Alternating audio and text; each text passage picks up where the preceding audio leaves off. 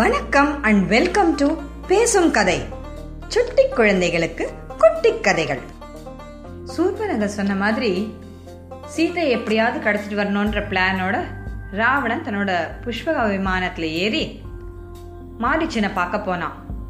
மாரிச்சன் யாருன்னு ஞாபகம் இருக்கா? இந்த விஸ்வாமித்திரரோட யாகத்தை ராமர் காப்பாத்தின போது ரெண்டு ராட்சசர்கள் மெயினாக வந்தாங்க. ஒன்று சுபாகு அவனை எரிச்சிட்டாரு. இன்னொருத்த மாறிச்சான் அவன் மேலே அம்பு விட்டு ரொம்ப தூரம் போய் விழுந்துட்டான்.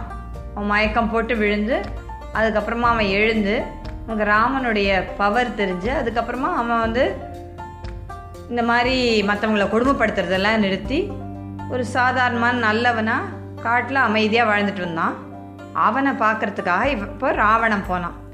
திடீர்னு மகாராஜா வந்திருக்காரு அப்படின்னு பார்த்த உடனே மாரீச்ச வந்து வாங்க மகாராஜா என்ன திடீர்னு வந்திருக்கீங்க? நீங்கள் அதுவும் தனியாக வந்திருக்கீங்க என்ன விஷயம்னு கேட்டான்.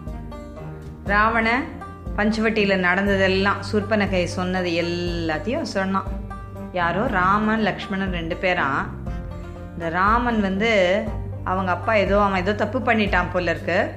அவங்க அப்பாவே அவனை நாட்டை விட்டு துரத்திட்டாரு. அவன் அவன் மனைவியோடு வந்திருக்கான். அவனை அவன் வந்து என் தம்பி தம்பி கரணியும் அவனுடைய ஃபுல் ஆர்மியும் அழிச்சிட்டான். என் தங்க சூர்பனகையோட மூக்கை உடைச்சிட்டான் அதனால அவனை பழி வாங்கணும்னு நான் நினைக்கிறேன். அதுக்காக அவனுடைய மனைவியை வந்து அவன் தூக்கிட்டு போயிடணும்னு நினைக்கிறேன். அப்போ அவன் அவன் மனைவி இல்லாமல் ரொம்ப வருத்தப்பட்டு அவன் செத்து போயிடுவான். இதுதான் அவனை பழி வாங்கிறதுக்கு சரியான விஷ வழி அப்படின்னு நான் யோசிக்கிறேன். அதுக்கு எனக்கு உன்னோட ஹெல்ப் தேவை. நீ தான் பெரிய மாயாவி வித்தையில் நீ தான் இருக்கிறதுலே நம்ம இனத்தில் பயங்கரமான எக்ஸ்பர்ட்டு அதனால் எங்கிட்ட ஒரு பிளான் இருக்கு. அப்படின்னு சொன்னான் ராவணன். ராமன்ற பேரை கேட்டோடனே மாரீச்சன் நடுங்க ஆரம்பிச்சிட்டான். என்ன மகாராஜா சொன்னீங்க? அந்த ராமனை எதிர்த்து இந்த மாதிரி ஒரு வேலை பண்ண போறீங்களா? அந்த ராமன் சாதாரண ஆள் கிடையாது. ரொம்ப பெரிய வீரன். அவனை யாராலையும் தோக்கடிக்க முடியாது. யாராலையும்னா யாராலையும் இந்த உலகத்தில் யாராலையும் அவனை தோக்க மு- தோக்கடிக்க முடியாது.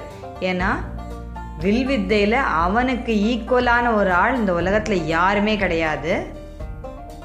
உங்களுக்கு ஞாபகம் இருக்கான்னு தெரியல. ரொம்ப நாளைக்கு முன்னாடி விஸ்வாமித்திரரோட யாகத்தை அழிக்கிறதுக்கு நானும் சுபாவும் ஒரு மா ஒரு ராட்சச கூட்டத்தோட போனோம். அங்கே தான் இந்த ராமனும் லக்ஷ்மணும் சின்ன பசங்களா அப்போ ரொம்ப வருஷத்துக்கு முன்னாடி அவங்க சின்ன பசங்களாக இருந்தாங்க. வந்து அவங்க விட்ட அம்புல அந்த கூட்டமே அழிஞ்சுது. சுபாகு எரிஞ்சு சாம்பல் ஆயிட்டான். என்னையனோ அவன் தூரம் அடித்தான் நல்ல வேளை மயக்கம் போட்டு வந்து விழுந்துட்டேன். அதுக்கு அதுக்கப்புறமா நான் இந்த ராட்சச வேலையே விட்டுட்டேன். நான் பாட்டுக்கு அமைதியாக இந்த இடத்துல எனக்கு தேவையானதை மட்டும் செஞ்சுட்டு அமைதியாக வாழ்ந்துட்டு வரேன். இந்த ராமனோட சக்தியை நான் நேராக பார்த்துருக்கேன். அப்போ அவன் சின்ன பையன். இப்போ நிறைய இன்னும் வித்தையெல்லாம் கற்றுக்கிட்டு ரொம்ப பெரிய ஆளாயிட்டான்னு கேள்விப்பட்டேன். அதனால் அவன்கிட்ட சண்டைக்கு போகிறது அவனை எதிர்த்துக்கிறது புத்திசாலித்தனமே இல்லை. யார்? அவனுடைய மனைவியை நீங்கள் தூக்கிட்டு போனீங்கன்னா அவன் எவ்வளோ கோவத்துக்கு ஆளாவான்றது உங்களுக்கு தெரியாது. அதனால் வேண்டாம். நீங்கள் அந்த மாதிரி செய்யாதீங்க. இது உங்கள் குலத்தையே நாசம் பண்ணிடும் அப்படின்னு அட்வைஸ் பண்ணான். ஆனால் ராவணன் கேட்குற மாதிரி ஒரு சுச்சுவேஷனில் இல்லை. அவன் எப்படியாவது இப்போ சீதையை தூக்கிட்டு போயிடணும்னு ஒரு பிளான் வச்சுருந்தான். அதனால் ராவணன் சொன்னான் மாறிச்சா நான் ராஜா. உங்ககிட்ட நான் அட்வைஸ் கேட்கறதுக்கு வரல. நான் உனக்கு ஒரு ஆர்டர் போடுறேன். நீ என்னோட வந்து என்னோட வேலைக்கு ஹெல்ப் பண்ணும். ஒருவேளை நீ பண்ண மாட்டேன்னு எதிர்த்தேன்னா இந்த இடத்துலயே உன் உயிர் போயிடும். ஜாகிரதைன்னா மாரீச்சனுக்கு சரி ராவணனோட அழிவு நெருங்கிடுச்சுன்னு புரிஞ்சிடுது என்ன சொன்னா சரி உங்க கையில சாகிறதுக்கு பதிலா ஒரு எதிரி கையில செத்தேன்னா எனக்கு வீர சொர்க்கம் கிடைக்கும். எப்படி இருந்தாலும் இன்னைக்கு நான் சாவறது உறுதியாயிருச்சு. சரி நீங்க சொல்றபடியே பண்றேன். வாங்க என்ன பிளான்னு சொல்லுங்க. நம்ம போகலாம் அப்படின்னு சொன்னோம். ராவணனுக்கு ரொம்ப சந்தோஷம். ஆஹா இப்போதான்ப்பா நீ என் பழைய மாரீச்சன் ஆயிட்ட அப்படின்னு சொல்லிட்டு மாரீச்சன் கிட்ட தன்னோட பிளானை சொன்னான். மாரிச்சா நாம ரெண்டு பேரும் இப்போ புஷ்பக விமானத்துல பஞ்சவட்டிக்கு போவோம். பஞ்சவட்டியில நீ வந்து ஒரு அழகான மானா மாறணும். இந்த மானை பார்த்தா எல்லாரும் சொக்கி போயிடணும். அந்த அளவு அழகான மானாகணும் சீத்தை இருக்கிற இடத்துல சீத்தைக்கு முன்னாடியும் பின்னாடி அப்படியே போ. சீத்தை உன்னை பார்த்த உடனே நிச்சயமா ஆசைப்படுவா. அவ அதை போய் ராமன் கிட்ட சொல்லுவா. ராமனும் சீத்தை கேட்குறான்னு சொல்லி உன்னை துரத்திட்டே வருவான். ரொம்ப தூரம் இழுத்துட்டு போ. அதுக்கப்புறமா ராமனோட குரல்லையே லக்ஷ்மணனை கூப்பிடு. லக்ஷ்மணனை கூப்பிட்டேன்னா ஐயோ அண்ணனுக்கு ஏதோ பிரச்சனை போல இருக்குன்னு சொல்லி லக்ஷ்மணன் வருவான். அந்த சமயத்தில் சீத்தை தனியாக இருப்பா ஆசிரமத்தில் சீத்தையை நான் தூக்கிட்டு வந்துடுறேன் அப்படின்னு பிளானை சொன்னான். மாரிச்சனும் ஒத்துக்கிட்டான்.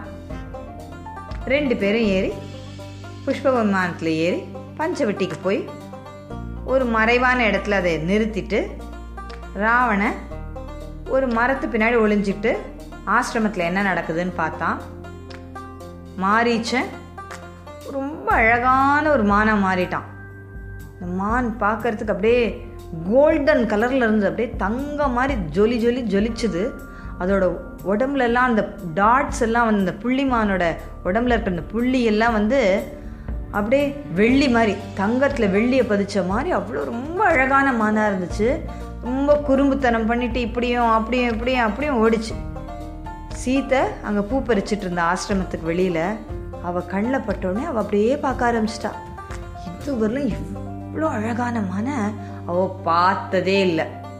உடனே ஆசிரமத்துக்குள்ளே ஓடி போய் வாங்க வாங்க வெளியில் வாங்க ரெண்டு பேரும் அப்படின்னா. ராமரும் லக்ஷ்மணரும் வந்தாங்க. அவங்கள காமிச்சு அவங்க கிட்ட காமிச்சு பார்த்தீங்களா?